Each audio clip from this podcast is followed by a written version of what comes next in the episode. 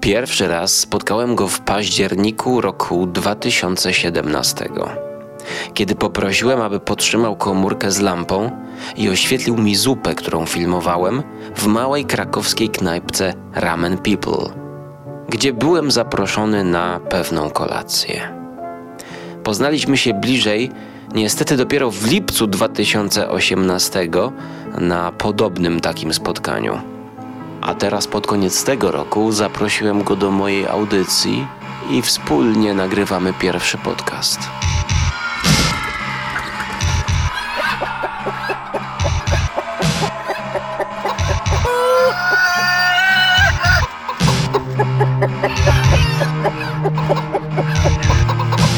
Audycja skóry.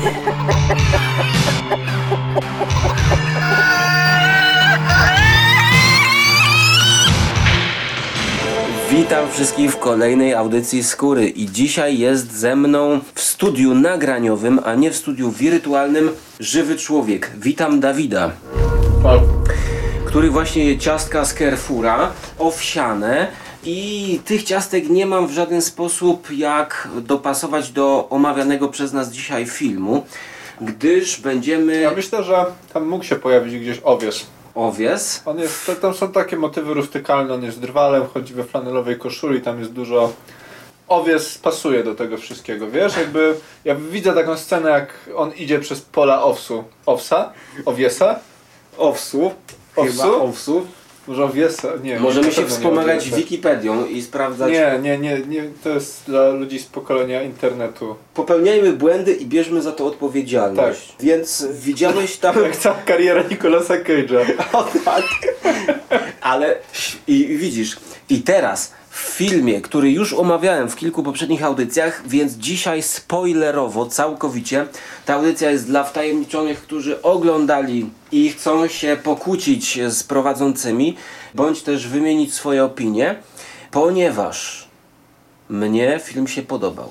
Byłem zachwycony i poleciłem go Dawidowi, miłośnikowi kultury i, jak ostatnio słyszałem, horrorów. Tak więc...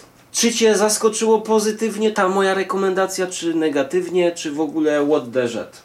Wiesz co, gdybym ja po prostu gdzieś złapał, bo on się ostatnio pojawiał w sieci, on mi gdzieś tak migał, bo Nicolasa Cage'a jest ciężko przeoczyć, kiedy on w ogóle wychodzi z cienia.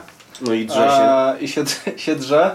Poza tym tutaj no też e, warstwa wizualna tego filmu jest taka, że bardzo ciężko go przeoczyć, jeżeli, jeżeli on ci mignie jako, jako okno z polecajką, recenzją, czymkolwiek na Facebooku. Nawet sam plakat. No sam plakat jest już jest czerwony. Już, jest, już, jest już mocny, czerwony. To jest krew. To, to jest, jest krew, to, to musi być krew. Krew, chmury, fantazja, mm, tak, i gdybym fantastyka, gdybym okładka niego, fantastyki tak. Z lat osiemdziesiątych. Tak, tak, tak, tak jak takie książki wydawane przez, było takie wydawnictwo w latach dziewięćdziesiątych, oni mieli takie super tandetne Phantom okładki. Press. Phantom, tak. No, po, czekaj, troszkę to jest lepsze niż okładki Phantom no, Press. No, trochę no, lepsze. Troszkę, troszkę lepsze. W każdym razie, gdybym na niego trafił w taki sposób, że rrr gdzieś mignął i myślałem, a dobrze, e, zobaczę co ten Nicolas Cage zrobił, to byłbym w szczerym szoku i naprawdę płakałbym ze szczęścia. A ty mnie na ten film trochę nakręciłeś i ja się nastawiłem też na coś może troszkę innego. A to jest rzeczywiście, gdzieś widziałem takie opinie, no, współczesny Jodorowsky, jak dla mnie. To jest kino jakby ambientowe, niemalże to jest kontemplacyjna przyjemność oglądania niekończącej się przemocy. Ale ta przemoc jest przykryta. Jakie miałeś wrażenia tutaj, jeśli chodzi o efekty gore? Jakie miałeś odczucia? Ile on pokazuje? Gdzie jest ta bariera? Wiesz, jak ogląda się tą y, serię Guinea Pig, Świnka no, doświadczalna znam, tam z lat osiemdziesiątych, gdzie jest nastawione na eksploatację całkowicie, to ja miałem takie wrażenie, że tutaj on bardzo się powstrzymywał. Przypomnij sobie tę scenę, kiedy ekipa tych, tych, eee, tych złych wyrusza do lasu. Miłośników Jezusa, oni są miłośnikami tak, Jezusa. Jerema, Jeremiah. Jeremiah i miłośnicy Jezusa, tak. Jeremiah. Please,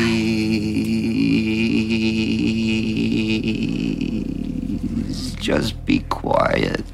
Wyjmuje facet okarynę i przyzywa tych, tak. e, tych, e, tych jeźdźców na mrocznych, czarnych kładach. Wspaniała, Wspaniała scena. scena. W ogóle bardzo mi się podoba ten zabieg. E, ja nie wiem, czy to jest jakiś e, w ogóle referencja do... E, jejku, e, przypomnij mi nazwisko tego, tego reżysera, który Suspirie... E, e, Dario Argento? Da, bo chodzi mi o ten wjazd tych kolorów, że tam jak się coś ma, jak coś no, złego ma się dziać w tym stary. filmie, to nagle ci wjeżdża czerwony filtr, nie? Tak, tak krew! Zaraz się stanie coś złego, zaraz przyjdzie jakiś potwór, zaraz przyjdą e, ci źli ludzie na czarnych kładach e, i, zaczną, i zaczną robić złe rzeczy, chociaż oni są cudowni. W każdym razie trochę rozumiem, o co ci chodzi, tylko że... Mm, Po, po pierwsze, bardziej podobała mi się pierwsza połowa tego filmu. No, nawet w recenzjach na Filmwebie są tutaj y, opinie typu witam, bardzo chciałbym zobaczyć film. Gdzie można zobaczyć? E, można go podzielić na dwie części. Pierwszą absolutnie odjechaną, gdzie schiza goni schizę i całość powala niesamowitym klimatem, rodem z jakiejś halucynacji. Niesamowity klimat, statyczne tempo, które tylko dusi widza jeszcze bardziej w aurze tajemniczości i pozwala delektować się wieloma trikami i niesamowitymi efektami, których wcześniej chyba w żadnym filmie nie widziałem. Pisze Neposz dwa. Tutaj ja nie wiem, czy te efekty są jakieś wyjątkowe, ale zgodzę się z tym, że film jest podzielony i to jest właśnie jakby problem. Początkowo akcja rozwija się bardzo powoli, wchodzisz w ten klimat i jakby nie wiesz, w którą to stronę pójdzie. A potem jak idzie to w stronę takiego trochę m, takiej odnogi Evil Dead, powiedzmy, jazda bez trzymanki. Evil Dead, tak, no. Bo on, on jest niezniszczalny. On nagle Nicolas Cage, który to jest niesamowite w tym filmie, że mamy sobie spokojnego drwala. On, on sobie żyje z tą żoną, generalnie ta, ta aktorka, ja ją widziałem ostatnio w, e, w jednym z odcinków Black Mirror, świetny odcinek e, Andrea Riseborough, tak, tak, tak, Riseborough, Riseborough, Burger. Tak, główna aktorka w Mandy grała w odcinku Crocodile, Black Mirror. Ale wiesz, z kim ona mi się kojarzy? Ona no. mi się kojarzy z tą aktorką, e, która grała e, żonę Jacka Nicholsona w Lśnieniu. Tak. Ona ma tak samo wielkie, cielęce oczy, ona jest w ten sam sposób, taka trochę... Ona jest połączeniem... Shelley Duvall. Trochę, tak, trochę jak Shelley Duvall. Ona jest taka trochę straszna, trochę dziwna, zwłaszcza w Mandy. W Mandy ona jest jeszcze tak ucharakteryzowana, bo ona chyba brwi ma wygolone, nie? Tak mi się wydaje, że ona ma albo bardzo delikatne, albo wygolone brwi, przez to to czoło jest większe, oczy są ogromne i ona była dla mnie chyba najstraszniejszą postacią w tym filmie, tak naprawdę, taką...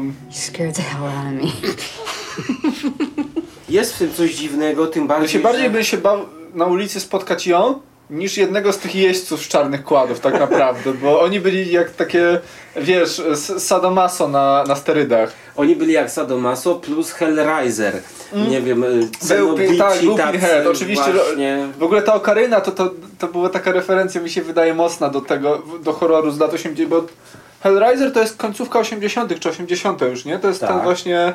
Bo w którym? W osiemdziesiątym trzecim się rozgrywa Mandy. Tak. A... No mamy tam takie nawiązanie do lat osiemdziesiątych, jak chociażby w tej reklamie chipsów. O. Czy właściwie to są jakieś płatki do mleka? To, to są to w ogóle te reklamy, które Cage ogląda, bo on tą reklamę ogląda tuż po tym morderstwie. Tak, nie? I to jest jego umysł pokazany. No. Bo tak naprawdę on się tak przygląda i tutaj właśnie w tym momencie Nicolas Cage stopuje swoją grę aktorską i nie, nie dzieje się nic i my tak czytamy z jego twarzy i widzimy, że on zatapia się w reklamę z zielonym goblinem, który... Który żyga na te dzieci. I to, to w ogóle to też jest w takim... Cheesy goblin. Bo to też jest... tam w ogóle jest taka scena, jak oni oglądają film w telewizji, też taki, taki jakieś kompletne kino klasy, klasy B. Co to jest za reklama, żeby zobaczyć ją w kontekście? Znaczy, zastanawiałeś się, czy to nie jest prawdziwa reklama? Tak, tak. No to w sumie nie byłoby wykluczone w latach osiemdziesiątych. Ale to się okazało właśnie... Ten show, ta reklama została wyreżyserowana przez Chrisa Kaspra Kelly. Co to jest za gość? Ja znam twórczość tego pana, bo on kręci takie krótkometrażowe filmiki dla kanału Adult Swim. I jednym z jego takich znanych, bo oni to na YouTube'a wrzucają, jest Too Many Cooks. Too many cooks. A family is like a soup. Everyone adds an extra scoop. Który jest wariacją na temat czołówki e, serialu. Ale takiego serialu z lat osiemdziesiątych, e, tak? dziewięćdziesiątych łamane przez osiemdziesiątych. To jest krótki metraż, jedenastominutowy, który jest tak naprawdę czołówką tylko. I rozumiem. Serial nazywa się Too Many Cooks, co nawiązuje do tego, że wszystkich postaci tam jest za dużo i cały czas ciągłe przedstawianie postaci, które wystąpią w serialu, w którym nigdy nie występują, bo my go nie oglądamy. Rozumiem. Czyli to jest jedenastominutowa czołówka do serialu. No i jakby facet został dobrze dobrany do wyreżyserowania reklamy z serowym goblinem, bo, bo to jest podobna konwencja. No. Too Many Cooks. Polecam to sprawdzić na YouTubie każdemu fanowi Mandy, bo są w Too Many Cooks elementy takie właśnie gore, horrorowe. Pojawiają się tam właściwie w to wszystkie postaci, jakie mogą się pojawić. Przechodzi przez wszystkie konwencje, przez wszystkie gatunki jakby. No i to kilka milionów odsłon zrobił na YouTubie. This is the story of Cooks. Cybernetic Operational Optimize, Knights of Science, defending humanity against beast rebels of the hellscape. When it comes to the future, you can never have too many cooks.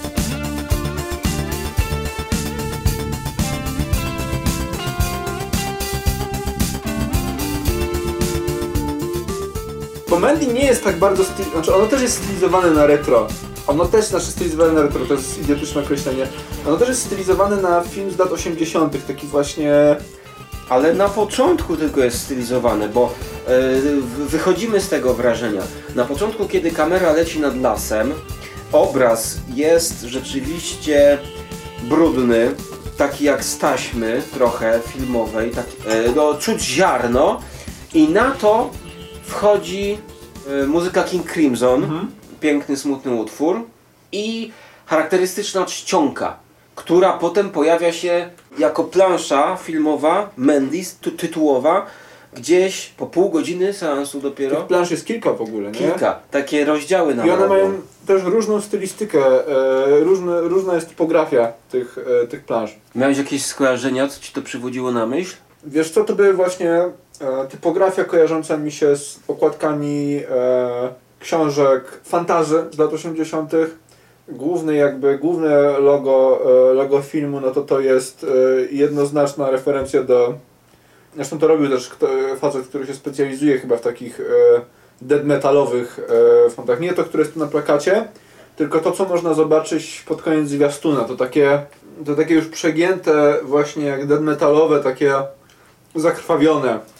No, ale właśnie to chciałem od ciebie wyciągnąć. Okładki płyt metalowych. Tak, tak, no i to jakby ta cała stylistyka tego filmu, on, on miał coś takiego w sobie, bo pierwsza połowa mi się, tak tak mówiłem, pierwsza połowa mi się trochę bardziej podobała, ale ze względu na to, że tam jakby więcej rzeczy zapamiętałem, więcej, była też taka cheesy, jakby ta cała scena, ta ekspo- ekspozycja bohaterów głównych tego domu. Tak, Nicolas Cage, który wraca w ogóle do jakiejś abstrakcji, znaczy nie wiem, ja się nie znam na życiu Drwala, w latach osiemdziesiątych w Stanach Zjednoczonych. Chociaż czapkę natomiast, masz podobną taką drwalowską. Tak, natomiast Nicolas Cage, który w ogóle wraca helikopterem do domu, żeby, żeby powiedzieć swojej żonie i to... Pierwszy moment, kiedy ja... Bo, bo on jest bardzo oszczędny w pierwszej połowie filmu. On mało się odzywa, poza tym pierwszym... Knock, knock! Knock, knock. Knock, knock. Who's there? Eric Estrada. Ta, ta pierwsza scena jest w ogóle z jakiegoś sitcomu z lat osiemdziesiątych. Ja miałem takie wrażenie. Ja miałem wrażenie niedopasowania jej do całego filmu, bo oni sobie leżą, wiesz, opowiadają o tych galaktykach, tak. Ten Saturn, tak, jakieś tam tak, Wezu, tak. Jakieś układy. Chociaż to nawiązuje do tego, że Mandy jest pisarką bodajże i ona czy jest, ilustratorką. Nie, ona, ona jest ilustratorką. Ilustratorką, ale czytuje powieści. Ona pracuje w jakimś w ogóle e, grocery store e, amerykańskim, czyli tych wszystkich sklepach, które są zawsze głównym bohaterem scen napadu, e, w których ludzie kradną tę suszoną wołowinę e, i, mhm. i piwa. Tak? Taki, taki spożywczak. Taki spożywczak jak z Clerksów, nie? No to coś takiego, tylko że w środku lasu. Ona czyta tandetne, sens, tandetne fantazy e, i rysuje też takie, takie rzeczy właśnie w tej stylistyce. Tak. I zauważ, że potem my się jakby przenosimy właśnie w ten świat wyobraźni Mandy, nie? jak mamy scenę, w której Nicolas Cage zapiernicza na jakichś stepach bezludnych, bezdrożach pustynnych na tym kładzie. Tak. W ogóle świetna, kapitalna scena, jak kamera niczym na dronie podąża za Nicolasem Cage'em na kładzie, nie? Jak z, z gry komputerowej. Ale to się właśnie, bo to jest, to jest takie zastanawiające, bo mamy te wszystkie kliszowe motywy, mamy, mamy, mamy sektę. Ta sekta przychodzi, oczywiście musi, musi sekciarz się rozebrać, puszcza swoją płytę, tak, bo na swoją płytę pójść o miłości do Jezusa, ma na tym swoim małym pyrtkiem, e, ona go wyśmiewa i to jest takie... Dla mnie naj, najbardziej taką zastanawiającą sceną było to, kiedy ona jest już w ogóle ta pszczoła, którą ją żądlą. Wielki robak. Zapomniałem o tym. Zapomniałem. Szerszej wielkości, yy, nie wiem, dłoni. Tak.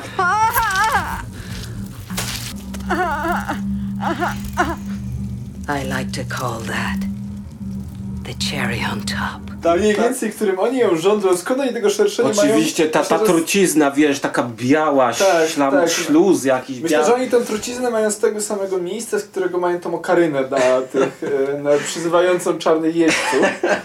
Ale to jest właśnie, to, to, to przetwarza mnóstwo tych motywów, bo po tym jak Mandy zostaje zamordowana, spalona, tam dużo rzeczy się nam rozjeżdża, bo tak, Nicolas Cage kiedyś wyrwie się z tego swojego ukrzyżowania, mm-hmm. niesamowitego. Tak, no e, on, symboliczny cios symboliczny, w bok. Tak, tak, to jest, cała symbolika jest tam zachowana.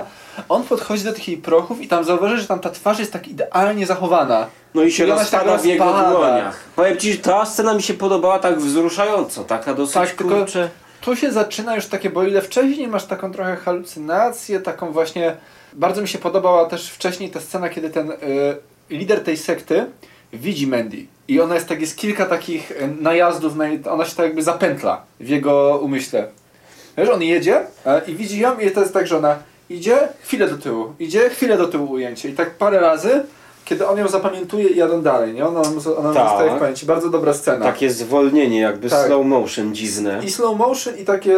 Narkotyczne coś. Po tym spaleniu nagle pojawiają się nam tak, pojawiają się nam te sceny animowane niczym z yy, animacji Heavy Metal. Tak. W ogóle w takiej, w takiej konwencji nie zdziwiłbym się, jakby się okazało, bo ten koleś, który nad Heavy, heavy Metalem trzyma, trzymał pieczę, on się udziela jako e, grafik, on dla South Parku na przykład robił e, część animacji właśnie tych w tym stylu. Wcale bym się nie zdziwił, jakby się okazało, że on w tym maczał palce. Przypomnę, że mówimy tutaj o filmie Heavy Metal z tysiąc dziewięćset osiemdziesiątego pierwszego roku. Do takim musicalu rockowym, metalowym musicalu. Musicalu związanym też z magazynem, który chyba wtedy powstawał, czy on był, był wcześniej już. Heavy Metal to był taki magazyn, gdzie wypływało mnóstwo komiksów, w tym na przykład Möbius yy, w Heavy Metalu przecież w Stanach debiutował tak naprawdę. Mhm, twórca komiksów. No. Taki, taki legendarny francuski twórca francuski, komiksów, tak. też, też odjechanych, psychodelicznych, napiętnowanych tym e, latami sześćdziesiątymi, tak bym powiedział, współpracownik Jodorowskiego, długoletni. A, właśnie, właśnie. Bo oni razem te komiksy robili. Tak, tak, Jodorowski tak. odpowiadał za scenariusze, e, za to Möbius miał być jakby głównym projektantem graficznym tej Duny nieszczęsnej, która nigdy nie powstała. No można oglądać w tym filmie dokumentalnym o tak, Jodorowskim. Tak, no właśnie. Mm-hmm. e, natomiast e, i, i tam właśnie coraz więcej, coraz więcej wracając do tej Mandy, do tych scen kreskówkowych, do tych scen po jej śmierci, abstrahując od naszych jeźdźców, którzy tam, to jest wytłumaczone w ogóle, nie, że oni piją jakiś wytwór ze skoncentrowanej meskaliny. Blood for blood. Tak, tak, tak, te, te, e, którego próbuje zresztą Nicolas Cage w jednej scenie, bo on tam bierze sobie na palec trochę tego, z tego słoika, bo po tej scenie z okaryną no. jest pokazane, że ten, e, ten jeździec dostaje od tego przydupasa e, sekciarskiego słoik i go wypija tak haustem, nie? Tak, aż mu tu przecieka i wycieka. Tak, tak, a Nicolas Cage po tym jak pierwszych tych jeźdźców zabija, to schodzi tam do kuchni. I w kuchni, poza tym, że wciąga taką bardzo, znaczy wcześniej wciąga taką bardzo grubą krechę koksu, z taką kopę, co myślę, że to jest coś, co on nie musiał tego grać, ponieważ w latach dziewięćdziesiątych z Charlie Sheenem robili takie rzeczy. Natomiast e, on potem próbuje tego i wtedy jest taka bardzo ostra scena, bo jedyna taka naprawdę nieambientowa, uderzająca scena, gdzie jest taki wybuch jakby, taki krzyki, szybki montaż, co się w tym filmie w ogóle chyba nie zdarza poza tą jedną sceną. No jest tam coś takiego. Jakieś takie wybuchy, jego oko się rozszerza, wiesz, jakby on...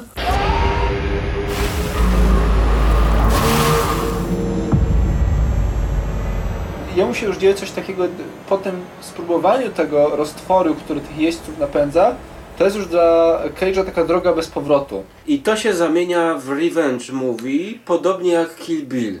Ta, I to jeszcze bardziej e, przerysowane, bo ja chciałbym, to, to mnie najbardziej strzykowało, że Cage w tym filmie jest pokazany jako taki, no, trwal, koleś taki przeciętny, koło czterdziestki, tak mi się wydaje, tak, no, około czterdziestki, trzydziestki, który no, niczym się nie wyróżnia, skoro tak naprawdę to dali radę go uwiązać tak prosto. No to jest typowy everyman, po prostu. Taki ba- no tak, typowy everyman.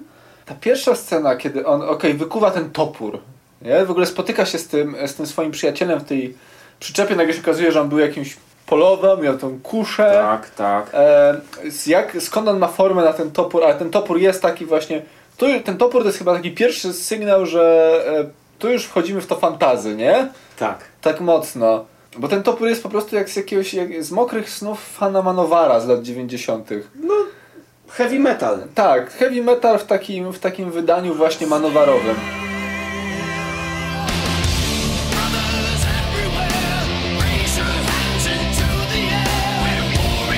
Po zabiciu tego wielkiego grubasa, który, który tam dostaje tym nożykiem do tapet pod gardło i wylewi, to tam jest taka gorstka przezabawna, jak to chlapie tą krwią na tego Nicolasa Cage'a, na tą jego twarz. Mm-hmm. Chyba tylko po to, żeby mu tą twarz uchlapać. Tak, no e, i Evil Dead typowy. Tak, Evil Dead i pada. E, to potem Cage z takiego no, gościa, który gdzieś tam się z nimi siłuje, zaczyna się bić z jednym z nich, który próbuje go postrzelić z dubeltówki. Oczywiście mu tą dubeltówkę wy- wytrąca i nie wiem, czy ty pamiętasz, ale on bierze jego głowę i robi coś takiego jak w takich filmach akcji, robi mu takie łup, nie? I skręca mu kark i no. jednym ruchem dłoni, jakiś w ogóle wprawny karateka, morderca, Commando, Arnold Schwarzenegger robił takie rzeczy w Commando właśnie. To był dla mnie taki moment, kiedy ja, ja przestałem yy, wiedzieć, gdzie, gdzie są te poziomy, bo potem już się zaczęła jazda po bandzie, tak sceny, gdzie ten topór zostaje rzucony w ogóle i trafia w głowę jakiegoś gościa, który pucuje auto. Bitwa na piły łańcuchowe, to, to zgniecenie kolesiowi czaszki gołymi rękoma. Jakby po tej scenie z tym przekręceniem karku takiej już bardzo przerysowanej, tam już wszystko jedzie po bandzie. No mnie się wydaje, że to rzeczywiście jest um, inna poetyka. Ale może Panos Kosmatos właśnie wyobraża sobie w ten sposób żałobę, że po prostu człowiekowi zupełnie zaczyna odwalać. Jest to przeżycie takie skrajne. No to jakby no, tam też ta scena przejścia jest dosyć taka znamienna, jak on pada, po czym budzi się, idzie do łazienki i wypija całą butelkę wódki haustem, krzycząc w niebogłosy. Wtedy też Nicolas Cage zaczyna swój, swoje aktorstwo tak naprawdę. To jest jedna takie z popisowe. Moich ulubionych scen z tego filmu po prostu. Ta scena, można by ją wyciąć, włożyć na taki duży wyświetlacz, jak, jak y, są robione y, wideoarty, na przykład Billa Violi i puścić w muzeum, wiesz, jak kamera powoli najeżdża, a Nicolas Cage siedzi i coraz bardziej zaczyna krzyczeć, oblewając te wszystkie swoje rany wódką, jakaś whisky to była. Ale ta, tam jest... Yy, słuchałem jakiejś analizy tej sceny i ta kamera yy, robi w pewnym momencie jakiś taki dziwny, fałszywy ruch. Musielibyśmy to obejrzeć jeszcze raz i włączyć, bo ona powoli, powoli jakby przychodzi, przychodzi, przychodzi do Nicolasa Cage'a i w pewnym momencie jakby się cofa. Nie wiem, czy zwróciłeś na to uwagę, czy to pominąłem. Nie, nie, w ogóle to pominąłem, ale ja myślę, że tam jest dużo takich niuansów. Yes. Że jakbyś sobie analizował ten film już tak czysto montażowo, tam, tam będzie bardzo dużo takich niuansów i tam też jest dużo scen w takiej, w takiej przedziwnej, przedziwnej konwencji. Właśnie dla mnie też bardzo taka e, slapstickowa wręcz była scena, kiedy, kiedy on rzuca tym toporem w jednego z tych gości. Jest taka, to jest Evil Dead, ale Army of Darkness. Jest scena no, totalnie slapstickowa, jak ten topór tak, e, tak leci i się obraca, zanim trafi, wiesz, w tego, w tego gościa.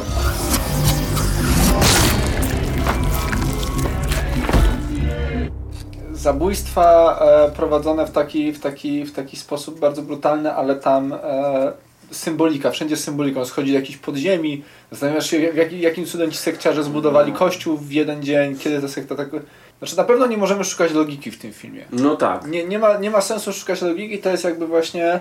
Poetyka snu. Poetyka snu, Jodorowski... E... Chociaż może też nie, na pewno nie jest to poetyka Lyncha. Nie, bo bardziej Jodorowski, bardziej Jodorowski. Bardziej jest to taka właśnie... Porównałbym to do oglądania właśnie obrazów Beksińskiego, czy obrazów, jakie swego czasu publikowała Fantastyka, miesięcznik Polski Fantastyka, który to obrazy, czy właściwie nawet ilustracje ilustrowały y, książki science fiction czy fantasy właśnie. To jest, to jest, to jest tak jakby to była y, ekranizacja y, wszystkich ulubionych książek, czy właściwie okładek, okładek fantasy, bo, bo to jest fasadowy z lat osiemdziesiątych. Ten film jest fasadowy, tam jest dużo fasadowej symboliki, tam jest...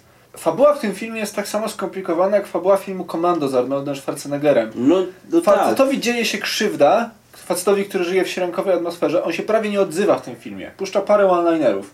Dzieje mu się krzywda i cała reszta to jest już groteskowa historia zemsty zakończona jakąś absolutną masakrą, e, pokazaniem niemalże nadludzkiej siły tego, tego gościa. Nicolas Cage jest tam bohaterem. Jest. Bohaterem takim Schwarzeneggerem, Schwarze, He-Manem, He-Manem, Schwarzeneggerem, Rambo w jednym. Tak, no dobra, tak. ale to, to podsumowując, co nam się nie podobało, bo jakby przyjemność podczas oglądania tego filmu jest. Niesamowita jest. Tak, jest niesamowita.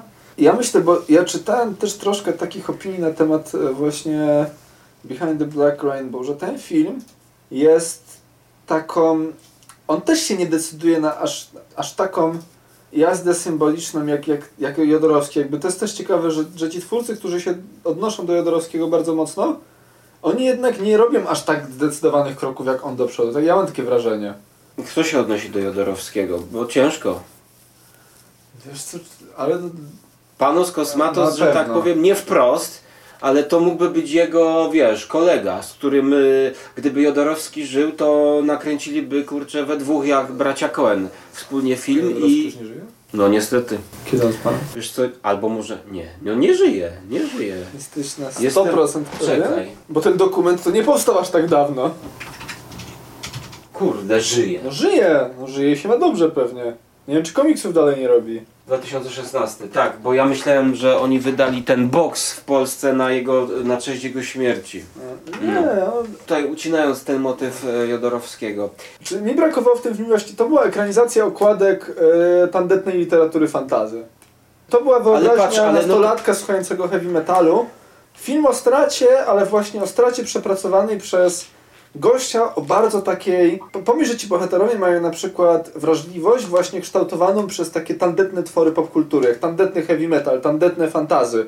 To oni tak może będą przeżywać straty, wiesz o co mi chodzi? No wiesz co, ja jestem ukształtowany w taki sposób, między innymi. To też gdzieś to we mnie siedzi, bo to nie jest kamp, nie? To nie, jakby nie, ja bym tego nie podciągał, znaczy to był kamp po kampie już. Ja nie wiem w ogóle, co to jest camp, ani co to jest kitsch, bo tutaj są y, bardzo definicje przepływające się, y, przenikające się, więc musiałbyś zdefiniować, dlaczego to nie jest camp i co dla ciebie jest campem. I dlaczego to jest camp po kampie. Dlaczego to jest camp po kampie? Bo jeżeli... Wiesz co, definicja campu i w ogóle taka, taka złota era campu y, to są lata siedemdziesiąte, a potem camp już zaczął być cytowany. Stylistyka jakby związana z e, miłośnikami fantastyki, z, miłoś z takimi post-tolkienowcami, z e, takimi ludźmi jak Gary Gygax, który tworzył e, Dungeons and Dragons, z ludźmi związanymi z tą taką sceną planszówkowo-fantastyczno-RPGową, e, później też e, komputerową, tak to nazwijmy, bo, bo dużo osób z tego, z tego środowiska jakby poznawało troszkę wcześniej na uczelniach. To byli często studenci, tak? Stu studenci, którzy zakochani w tej, w tej stylistyce fantastycznej, uciekające powiedzmy od świata w ten sposób. Tylko że to już było po zdefiniowaniu e, przez Sontag, to było już po notatkach o kampie na pewno, taka twórczość. I ona w przeciwieństwie, bo wiesz, bo bardzo dużo twórców po notatkach o kampie zaczynało się do kampu, zaczynało robić wprost. Świadomy kamp, albo robić właśnie referencje do kampu, cytować kamp, no i to według Susan Sontag już nie było kampem prawdziwym. Tak. A w sumie moglibyśmy się pokusić na stwierdzenie, że ten kitsch, który wypracowywali twórcy filmów klasy B, ale takich właśnie związanych, czy w ogóle twórcy na przykład graficy zajmujący się ilustrowaniem tego fantazy, takiego biednego, palpowego, czy właśnie sami twórcy tego fantazy, oni dalej lecieli w ten kamp tak, tak nieświadomie, bo zauważ, że to, to sobie żyło poza kategoriami tandety. Tak, no nawet ja bym powiedział, że to idzie nadal dzisiaj, bo Iron Maiden wciąż robi te okładki takie same i czasami jest w stanie im wyjść taki kamp przypadkiem. Ja nie pamiętam nazwy płyty Ironów, ale to było w latach dwutysięcznych coś. Zrobił im okładkę jakiś grafik i to taką komputerową C G I, takie coś. Dance of the Dead? Tak! Jakoś ta, tak, taka płyta. To, była, to był taki już e, dla mnie szczyt tego takiego... Szczyt wpadki i szczyt właśnie takiego, można powiedzieć, kampu. Tak, ta, ta piosenka to... tak samo. Ta piosenka tak samo. To wyszło. Ta piosenka to było jeszcze bardziej przerysowane Fear of the Dark jak dla mnie. Tylko Fear of the Dark jest dobrym numerem. Fear of the Dark sprawia przyjemność. Tak, Dance of Death. Taniec śmierci, dwa tysiące trzeci rok. Pamiętam tą okładkę, bo tam takie dziwaczne dzieci w C G I trójwymiarowe były w takich maskach. A jak ty trafiłeś w ogóle na tą płytę? Patrz, no nie, śledziłeś nie. wtedy każdą nową płytę Iron Maiden? Tak, bo to jest dwa tysiące trzeci rok, ja miałem wtedy trzynaście lat, czyli ja byłem na takim etapie w swoim, w swoim nastoletnim życiu. Kiedy, wiesz, wiesz jak to jest, jakby masz dwanaście trzynaście lat. Ja to nie mogę. No, no to ten, ten pierwszy plan w ogóle jest niesamowity. Ten pies, ten pies tam niżej, ten, ten, ten pitbull chyba. A jest pies. I dziecko na nim, nie? Jest pies, dziecko, tak. Dziecko na pitbullu. Maski, rozumiesz, scena jak z Kubricka, z tego jego ostatniego szeroko, filmu. E, tak, otwarte, e, tak, tak, tak. I no ja kojarzę, bo to był album, który... Ja wtedy jechałem, to był w, gi w gimnazjum, bo ja, ja byłem już w gimnazjum. E, mhm. Ja jechałem na wycieczkę jakąś szkolną i pamiętam, że ja wtedy zaczynałem być tym takim rosłym już włosy, miałem już pierwszą e, kozią brudkę, bo oczywiście każdy młody metalowiec ma kozią brudkę, a nie pełną brodę, ja bo, zostać bo kozie brudki były wtedy szalenie modne właśnie i długie włosy. Już pierwszą jakąś czarną koszulkę, myślę, że wtedy to był jakiś systemowy Down, bo to był taki zespół, wiesz, nu, nu metal chyba najmocniej do nas trafiał wtedy, ale oczywiście klasyków, klasyków, to w ogóle zabawnie brzmi, takich jak Iron Maiden, Metallica, czy nie wiem, czy A C D C, yy, czy Megadeth, kojarzyliśmy. Ironów się słuchało, w ogóle ja miałem kolegę, który był popieprzony na temat Iron Maiden, i on mi dał, pamiętam, ja kojarzyłem, że tam jest jakiś taki stwór, bo mój, mój, mój wujek w ogóle był miłośnikiem Ironów, on y, od lat osiemdziesiątych był na wszystkich koncertach Iron Maiden w Polsce, które się odbyły od pierwszego, który tam był chyba w osiemdziesiątym którymś, do dwutysięcznego właśnie trzeciego czy czwartego roku. Absolutnie na każdym był. Niesamowity fan, fan zespołu. Ja kojarzyłem tego Ediego, te trupie czachy, ale nie wiedziałem do końca, co z tym chodzi, kojarzyłem piosenki i nagle dostałem, wtedy się jeszcze, ja miałem Walkmana. No, to nieźle. Był w ogóle super Walkman, bo on miał opcję taką, że ta kaseta sama się przekładała na drugą stronę. No, to był bajer. To były bajery. Kolega miał właśnie oryginalną kasetę i jechaliśmy autobusem, to była wycieczka zagraniczna, chyba do Grecji. E, I wiesz, no to co robisz, że dwadzieścia pięć godzin w autobusie? No słuchasz tego Walkmana i słuchasz tych piosenek w kółko e, i się wymieniasz kasetami. On mi to dał i ja po prostu nie mogłem się napatrzeć na tą okładkę. Mm-hmm. Bo ja wtedy nie wiedziałem. To jest, ja wiesz. nie wiedziałem, wiesz co, jednej rzeczy, czy to jest cool? Ten pies jest niesamowity. Wąż tutaj też jest. Tutaj do góry nogami ktoś tak. chodzi, tutaj w ogóle jakiś karzeł w masce. A to dziecko w bikini tam jest na tym psie takie... Nie, to dziecko w bikini tak. jest chyba najdziwniejsze. Nie, ja po prostu nie wierzę, żeby tę okładkę zrobił dla jaj ktoś. To jest tak jakby przez przypadek im wyszło. No dobra, czyli dochodzimy do tego, że to jest dla nas takie kampowe. Współczesny kamp, można powiedzieć. Tak. I teraz jak się to ma do Mandy, bo nieźle, żeśmy odjechali. Odjechaliśmy, ale wiesz co, Mandy nie jest w tą stronę. Mandy, właśnie nie jest takie. Mandy jest bardziej w stronę tego, co robi dzisiaj scena dead metalowa. Z, z identyfikacją e, wizualną, bo to jest właśnie taka neonowa poetyka brutalności. Też ten na przykład black, dead metal, nie, ale chyba black metal jest taki powolny. Wiesz co, zawsze mnie, zawsze mnie mylą te gatunki. Ale są takie zespoły... Nie, black które... metal jest chyba tak. szy, wolny. Wolniejszy. Black metal jest wolniejszy. I właśnie to jest taka stylistyka tak, tak, tak. fantastyczno-black metalowa. No chociaż, może? tak, no wiem, wiem o którym mówisz. Chociaż są też zespoły na przykład jak ten Solstafir z Ale Islandii. Solstafir jest bardzo le leciutki. No, to jest post-black metal. Tak. Oni są już post-black metal. Tak, tak, tak. E, natomiast powierzchowne traktowanie... Czyli my odlecieliśmy, ale jak jesteśmy już przy tym kampie, to najbardziej odjechana jest chyba ta scena, kiedy po całej tej akcji, dwie sceny na końcu, które urzekły mnie. Jedna to jest jakby Nicolas Cage w pigułce, gdzie on wraca tym autem i uśmiecha się do, tej, do tego widma tej Mandy.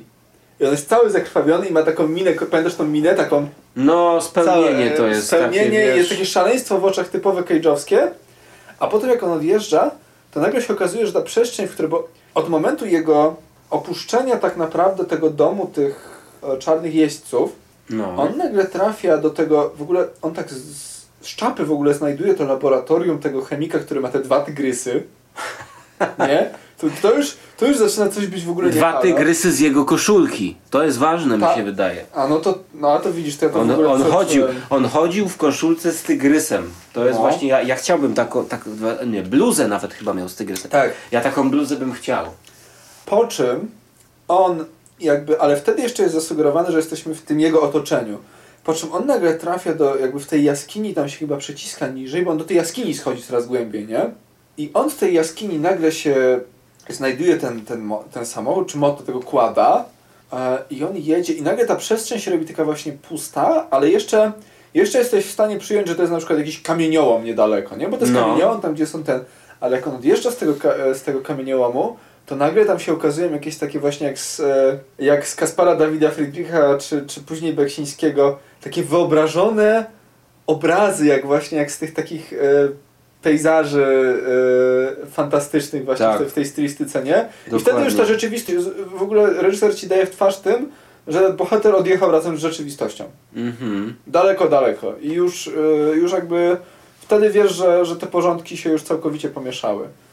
Więc jeżeli to jest jakiś taki podróż po umyśle od takiego człowieka umęczonego po stracie żony, który wyobraża to sobie, znaczy nie poddawałbym tego jakiejś super interpretacji, bo to nie ma sensu. To powiedzmy, no właśnie... Czy znaczy, szukanie tych tropów, tak, te dwa tygrysy, czy tego, że ta, ten krajobraz jest podobny do tego animowanego, który tam był wcześniej. E... I do tego, co malowała Mandy. Do, do tego, co malowała, to się wszystko zgadza, tylko ja nie wiem, czy układanie tego w logiczną całość ma sens. Wydaje mi się, że jakaś logiczna całość tutaj jest, ale przede wszystkim...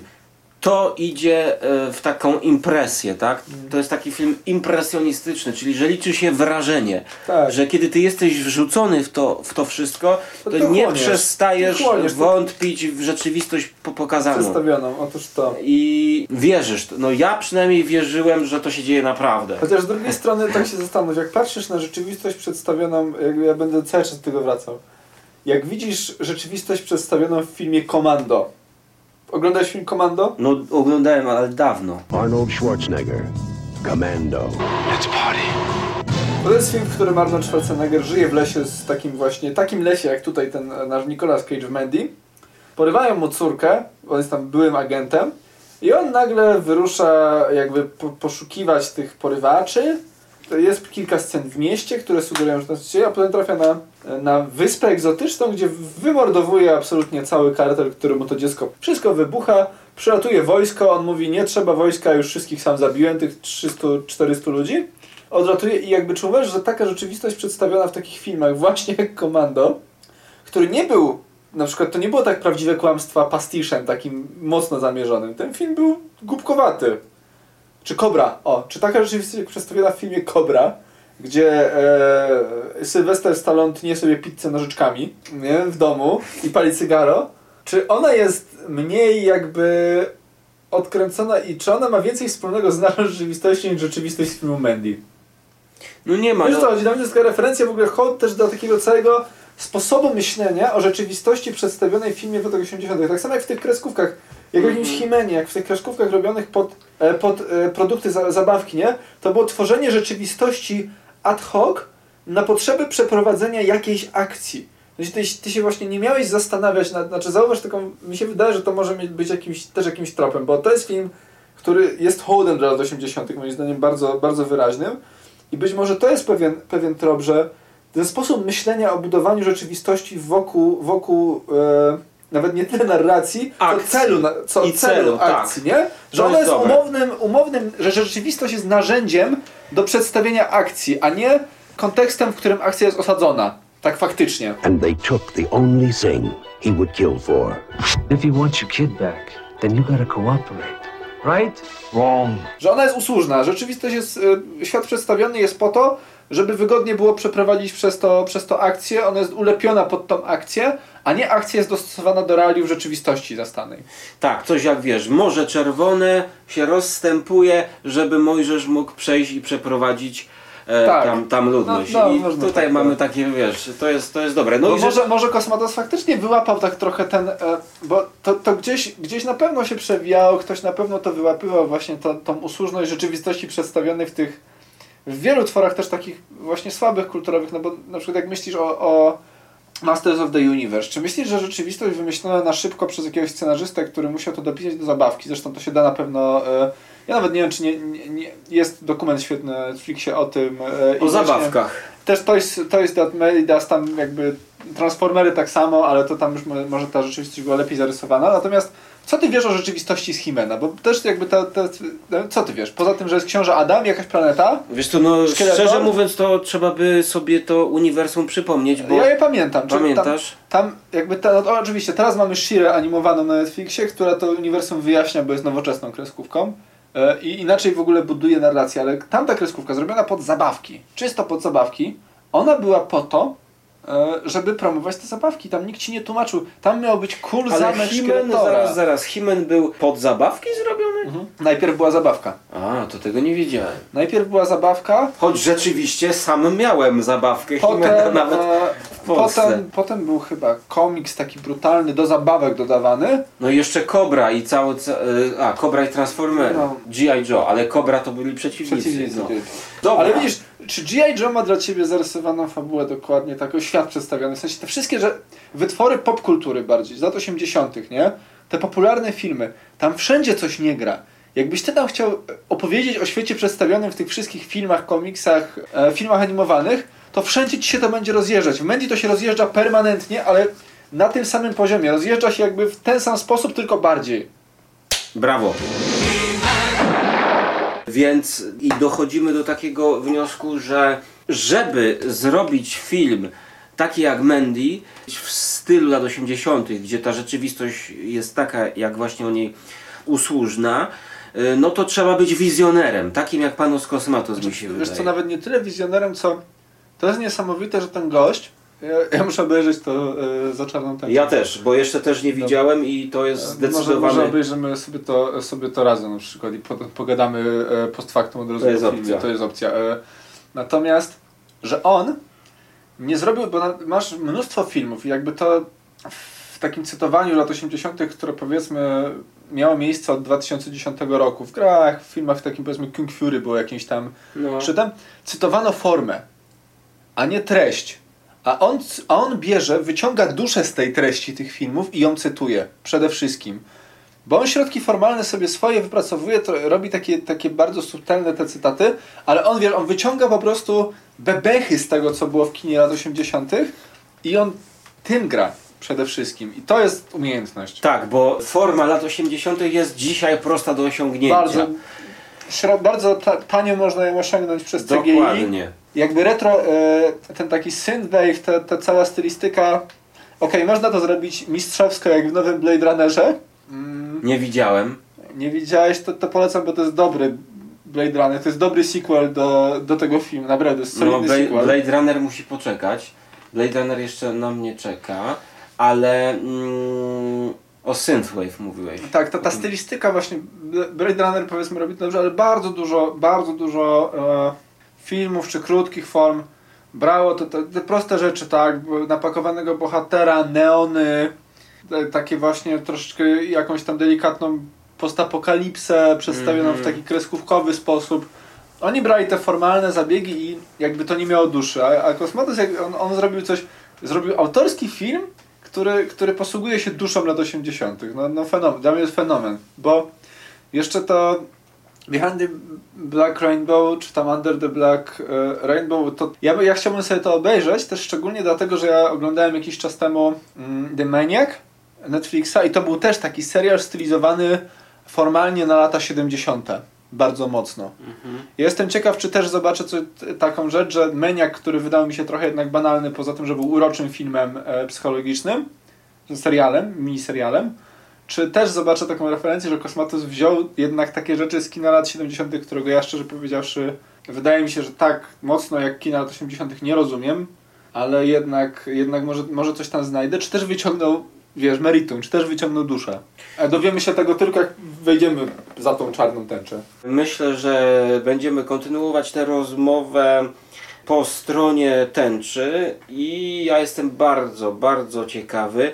Choć tutaj jeszcze moglibyśmy zdefiniować tą duszę, co on wyciągnął z treści tych lat osiemdziesiątych, bo, bo to jest jeszcze dla mnie takie rozmemłane. Wiesz, każdy może z tych lat osiemdziesiątych wyciągnąć coś dla siebie, no powiedzmy, wiesz, dzieciństwo, wspomnienia typu... Znaczy, to jest fajne, o, to jest fajne, to jest fajne połączenie.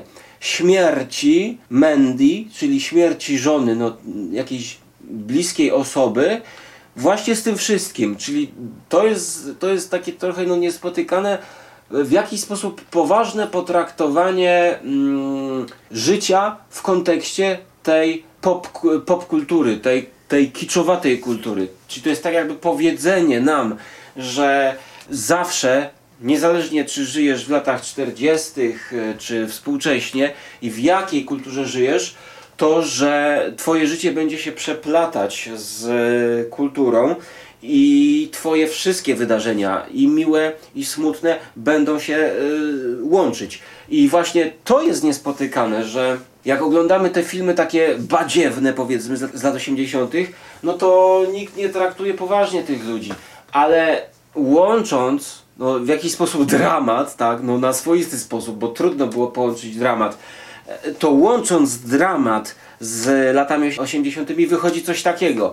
Wydaje mi się, że powiedzmy, że jeżeli za trzydzieści lat ktoś nakręciłby film o mnie w dzisiejszych czasach i powiedzmy o problemach typu tam, nie wiem, śmierć kogoś, to mogłoby wyjść coś, coś, coś równie mm, pokręconego i trzeba by z, właśnie brać pod uwagę mm, kontekst i życia, i kultury, tak? Tak jakby połączenie tych dwóch części, tych dwóch sfer, o.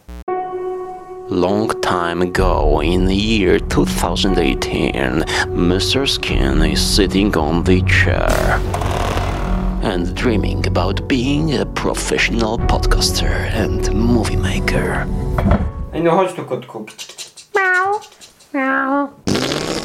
Or maybe just about a typical radio show with his favorite music. But in that reality, that was barely possible. You didn't think it would be that easy, did you? At those days, YouTube was watched only by children, and nobody gives a shit about mister Skin. Świetnie pan robi audycję, ale nie pasują do profilu naszego radia. Mamo, kupiłabyś mi dyktafon? E, halo, czy to Warszawa? E, ja robię takie filmiki o jedzeniu na YouTube'a. E, może chcielibyście reklamę? Precz z pizzerii! Nie chcemy tu żadnych kulinarnych krytyków. A przestań robić te głupie YouTube i weź się do prawdziwej roboty. Halo, prowadzę taki program na YouTubie. Może chcielibyście mi wymienić Matiza na Mini Coopera? Oglądam je miesięcznie sto tysięcy osób. To byłaby świetna reklama dla Mercedesa. Halo, halo? Przecież minister zdrowia ostrzega przed jazdą Matizem. He lost his ideas. He lost his memories. Love. He lost everything.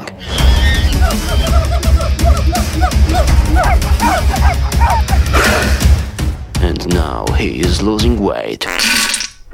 I have lost a friend, but for you, darling. But don't wait. Come to the theaters for a movie, Fucked Up Man. New York isn't New York without you, love. Too few of our old crew left on our star. No Leo isn't no Leo without you, love. Just some calories with mozzarella cheese. We're the only motherfucker in the city who would but only motherfucker in the city who forgive me. P G czterdzieści cztery.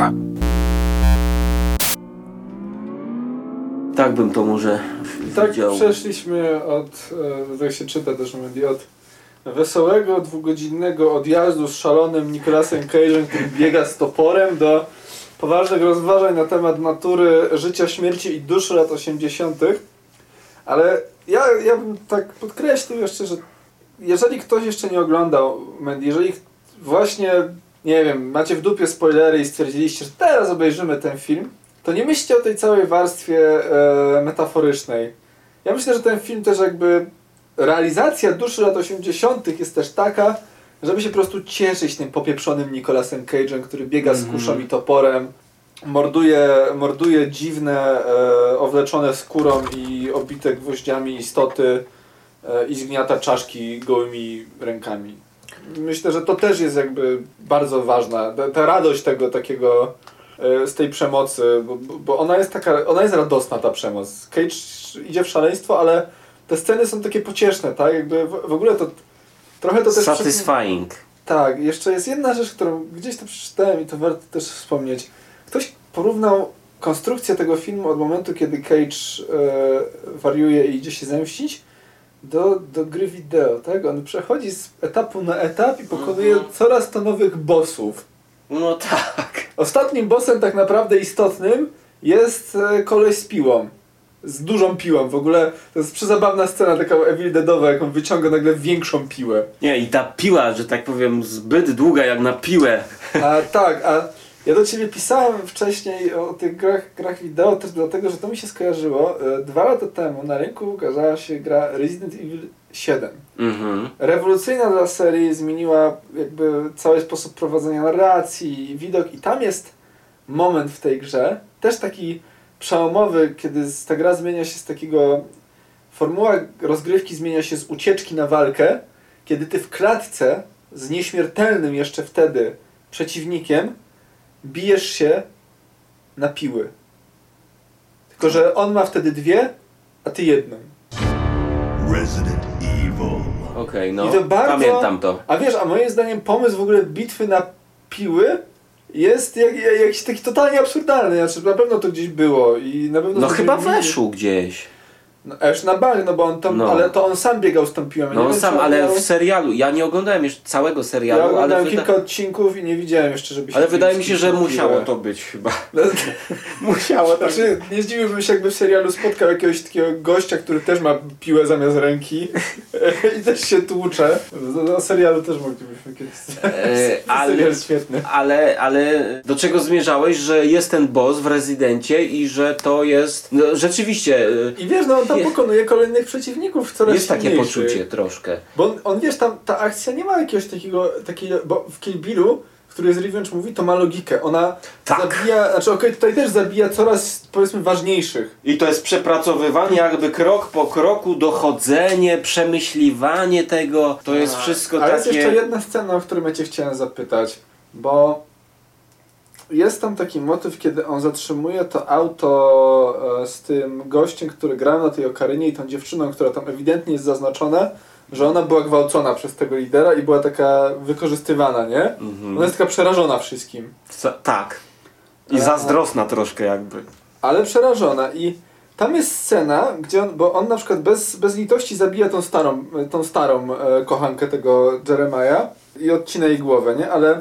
W scenie, gdzie on zabija tego gościa właśnie, który grał na okarynie, wbija w, w, w przezabawny sposób, bo mu tam chyba wbija końcówkę tego topora do, do gęby. Jakoś tak to i on zaczyna jego pluć krwią, oczywiście e, pełny, e, pełny wachlarz emocji. To on tą dziewczynę zostawia w spokoju i ona patrzy na niego z taką wdzięcznością. Ona tam chyba płacze w ogóle, jakby została uwolniona. No jest tam. Ja się zastanawiałem, czy to jest właśnie, że on zasugerowane, że, że ona ucieka, że on jej jakby, że on... Ja to widziałem w ten sposób, że ona jest narkotyzowana przez nich. No tak samo jak, jak była Mandy, która jednak się nie poddała i tak, zaczęła się nabijać. Ona nie? się nie poddała i to jest też właśnie ciekawe. Ten, ten taki trans narkotyczny, z którego tamta wychodzi przez, przez śmierć jakby właśnie, to właśnie jest tam coś takiego w jej oczach, takiego jak, nie wiem, może jak w tym horrorze Martyrs, gdzieś taki francuski horror, który był skupiony właśnie na pokazywaniu umęczonych kobiet zamkniętych gdzieś w piwnicy. Było tam dużo ujęć tak jakby skupiających się na oczach, pokazujących tak kamera z góry, trochę tam było nawiązań do tego męczeństwa Joanny d'Arc, nawet chyba z lat trzydziestych czy dwudziestych, do tego filmu niemego. Wydaje mi się, że to, to jest właśnie takie uwolnienie, że y, ucieczka z tego świata jest możliwa tylko przez śmierć. No i kto wie, czy po drodze gdzieś Nicolas Cage też nie ginie. I, i to, co my widzimy, to jest już jakaś jego dalsza podróż, podróż w jakiś inny świat, nie? I to przejście jest płynne. Może on ginie wraz z żoną. Możliwe. I ten moment jest właśnie, wiesz, momentem takiego przejścia, bo w końcu umiera e, jak Chrystus przybity do tego, nie? I no, a... swoiste zmartwychwstanie. No, no, ja bym zwrócił uwagę na to, że on zostaje tam przebity tą włócznią w bok i mm. nie ma konsekwencji. Tego. Właśnie nie ma, nie, nie ma, ma konsekwencji. Nie, nie ma żadnych, on dostaje kosa pod żebra głęboko no. e, i on się budzi. Bardzo kosa, czarna nie? krew tam się wylewa, tak. Z tego co pamiętam. No, no więc chyba doszliśmy. A, a przez cały film nie ma zasugerowanego, przez całą drugą połowę, jakby w normalnej ekspozycji, nawet takiej, e, znaczy ekspozycji, w normalnym sposobie prowadzenia narracji po zadaniu takiej rany bohaterowi, on by się parę razy z nią męczył. Mm-hmm. Coś by było pokazane, że on się tak. pod bok trzyma. A on, on jest taki obolały, ale generalnie zapierdala przed siebie. Nie? I, on wo, wo, I on w ogóle schodzi jakby z krzyża, sam z siebie. Tak, tak, nikt tak. mu nie pomaga się odwiązać. Nie, on się wykaraskał. Po prostu, tak. I... No, no, no więc, więc film jest podatny na interpretację, film jest podatny na... I, i ja myślę, że ten film w ogóle, ja go oglądałem samemu, ale myślę, że, że najlepszą formą obejrzenia tego filmu to jest jednak... Yy, ni niestety... Nie ma go w naszej dystrybucji, jeżeli chcecie Kinowej. go obejrzeć e, legalnie, to on jest dostępny. Nie ma go też w dystrybucji, no ale w każdym razie ten film należy moim zdaniem znaleźć i obejrzeć w grupie. Ja myślę, że ten film dużo lepiej się będzie oglądało w grupie. No nie, ja tu się oba... ja uważam, że są dwa razy, że ten film trzeba obejrzeć dwukrotnie. Pierwszy raz samemu, na słuchawkach, na telewizorze dużym albo w kinie samemu. A drugi raz imprezowo tak zwane, hmm. bo wtedy yy, imprezowe Może wtedy podejście... się można pobawić w szukanie też tak. jakichś tam tropów. Tym bardziej wiesz, to jest tak jak ambient. Puszczasz, leci w tle, możesz wyjść do łazienki, możesz sobie iść zrobić kawę, wrócić i ta scena z scenobitami będzie nadal trwała. Ta okaryna cały czas będzie, wiesz, motyw na okarynie będzie grany. No. A dlatego, że yy, jakbyś za pierwszym razem oglądał, w grupie to może troszkę wyjść takiego heheszkowania, jakby nie wybrzmi ten smutek i, te, i ten cały... A ja mam do ciebie takie pytanie jeszcze. Czy uważasz, że po tym filmie Nicolas Cage e, wróci w jakikolwiek sposób do nas? Bo ja miałem jednego znajomego, ja miałem w ogóle kiedyś super sytuację w pracy mojej poprzedniej. Miałem dwóch, dwóch filmoznawców. E, on, jeden się zajmował technologią, był dziennikarzem, a drugi robił coś takiego bardziej menadżerskiego. W każdym razie siedzieli obok siebie. I największą kłótnią, jaką można było między nimi wywołać, było wspomnienie w ogóle Nicolasa Cage'a. Bo oni jako filmoznawcy byli na jego niesamowicie wyczuleni.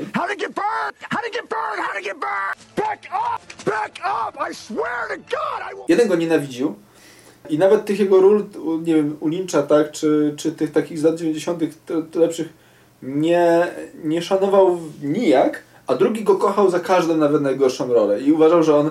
Bo są oczywiście takie teorie, że Nicolas Cage jest geniuszem i wypracował własną metodę aktorską. Nie? No na podstawie kina niemego i no. Nosferatu chociażby. I Maxa Schrecka. E... No. I pytanie, czy wiesz, czy, czy ten film będzie dla Cage'a szansą e, na powrót też w jakiko... Czy wiesz, czy, czy Kosmatos będzie tym reżyserem, który tak... E, Travolta został po latach odkopany to przez Tarantino. Tarantino. Czy Nicolas Cage został właśnie odkopany przez Kosmatosa? Czy, no. czy on wróci z memów do świata kina? Wiesz, on, on się położył tak najbardziej na tym, że się wziął za bary z Marvelem i on chyba produkował Ghost Ridera, tak? Drugiego już. I on finansowo na tym pojechał. Film był też oczywiście okropny, ale, ale on już potem zniknął. Nawet jeżeli grał w jakichś filmach klasy B, to on zniknął. A to jest, to jest trochę dziwne w przypadku aktora, który bardzo długo był gdzieś tam na świeczniku. Więc ja się zastanawiam, czy on dzięki temu wróci, nawet, na, nawet jeżeli zaczną go angażować do takich ról charakterystycznych. Czy on wróci jak Robert Downey junior i Mickey Rourke, którzy też z niebytu po prostu totalnego zostali wyciągnięci? Moim zdaniem jest blisko o krok, albo był blisko o krok, dlatego, że to się nie uda A to dlatego, że Panos Kosmatos jest bardziej niszowy i undergroundowy niż Tarantino. Wiesz, Tarantino jest na językach wszystkich, kurde, gimnazjalistów, no już nie ma, współczesnych nawet youtuberów jakichś.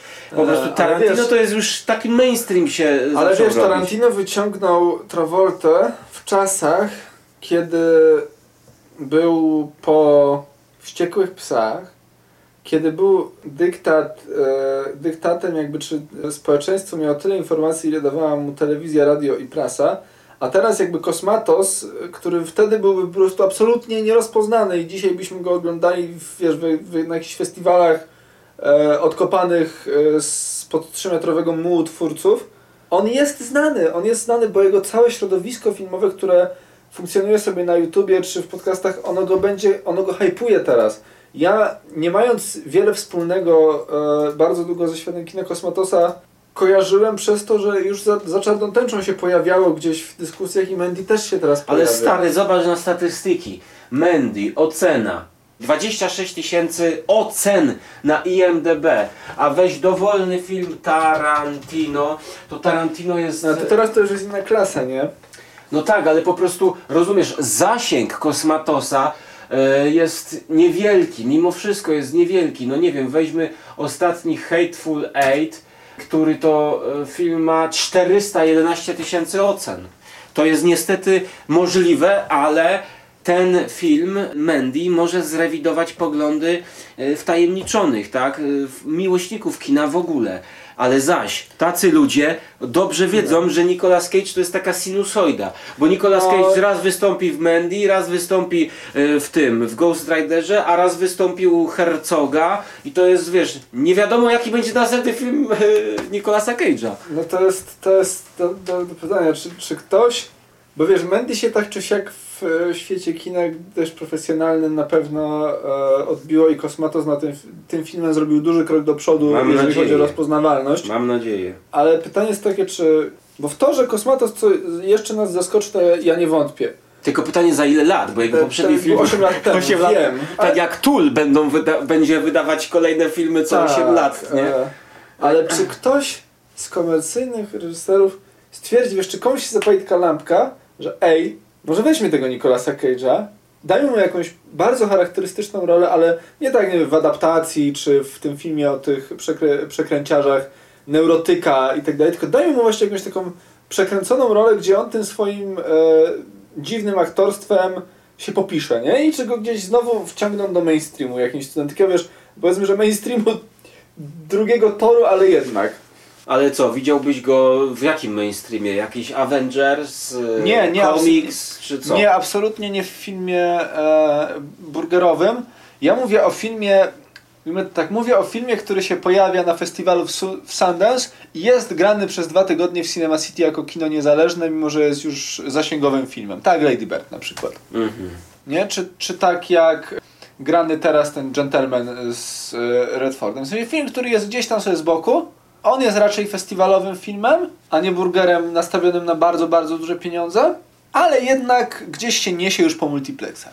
No ja myślałem... Jest hitem e, w kinie pod baranami, nie?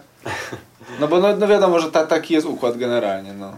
Niezależnie od tego, czy zaskoczy nas Nicolas Cage, czy nas nie zaskoczy, to szkoda, że nie zaskoczy nas e, Johan Johansson, twórca muzyki do e, no, tak. ścieżki dźwiękowej, a właściwie muzyki do filmu, w postaci ścieżki dźwiękowej, bo no, muzyka po prostu no, można słuchać i płakać. Tak. Johansson też był odpowiedzialny za Czarną tęczę, czy to, to... Nie, nie, chyba to tam nie, ktoś tam inny. Coś innego się działo. No ja akurat wolę Sontag Czarnej tęczy. Tak? Wolę. Właśnie ja tam nie, wchodzi, nie wchodziłem w Sontag. Wolę go, wolę go, jest dużo lepszy moim zdaniem. Dobra, no to pomijając e, kwestię soundtracku, film polecamy. Pole, polecamy gorąco. Znaczy ja, ja się dopiero, że lepiej go obejrzeć z, na przykład z drugą połówką. To jest fajny film do obejrzenia, miły, świąteczny, romantyczny wieczór. Nie oglądajcie Świątecznego Księcia na Netflixie. Nie oglądajcie po raz trzydziesty Bridget Jones, która również się pojawi na Netflixie. Obejrzyjcie sobie e, Mandy. Na, najlepiej w kinie sobie obejrzyjcie Mandy. No tak. W Ameryce. Przynieście swoją kopię do Cinema City. Weźcie i... drugą połówkę na wycieczkę do, e, do Stanów Zjednoczonych. Poszukajcie tego w dystrybucji. Obejrzyjcie sobie tam. Co byś radził oglądać pierwsze? Suspirię najpierw czy Mandy? Wiesz co, ja, ja tak po, po czasie to ja nawet nie wiem, czy bym radził tak oglądać tą Suspirię. Nie radziłbyś oglądać Suspirii? Nie wiem, nie wiem. A widzisz, czyli jednak. A chcesz, chcesz porozmawiać o Suspirii? Walnijmy, walnijmy. No ja, ja, ja z chęcią mogę pogadać, bo jakby akurat tak domyślę, że... Ale to w następnym odcinku kulturalnej audycji Skóry. Już niebawem wprost z mojego pokoju. Z gościem, żywym gościem. Dlatego czekam na wasz feedback. Powiedzcie, jak się wam podobało, bo jak nie, to następnym razem będzie martwy gość. Czekajcie na odcinek o Suspirii. Cześć!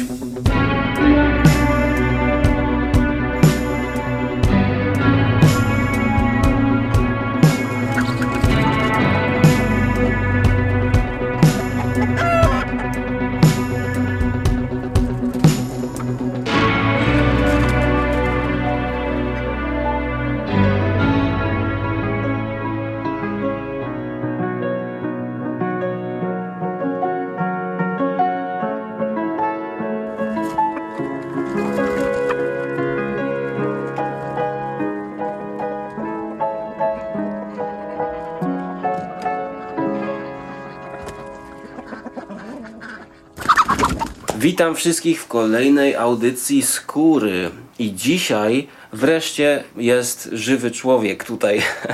mm, nie, nie, tak nie będę zaczynał. Witam wszystkich w ży... O kurwa,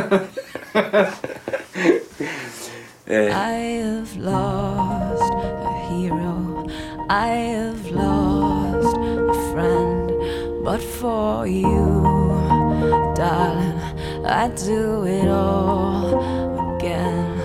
I have lost a hero, I have lost a friend, but for you, darling, I'd do it all.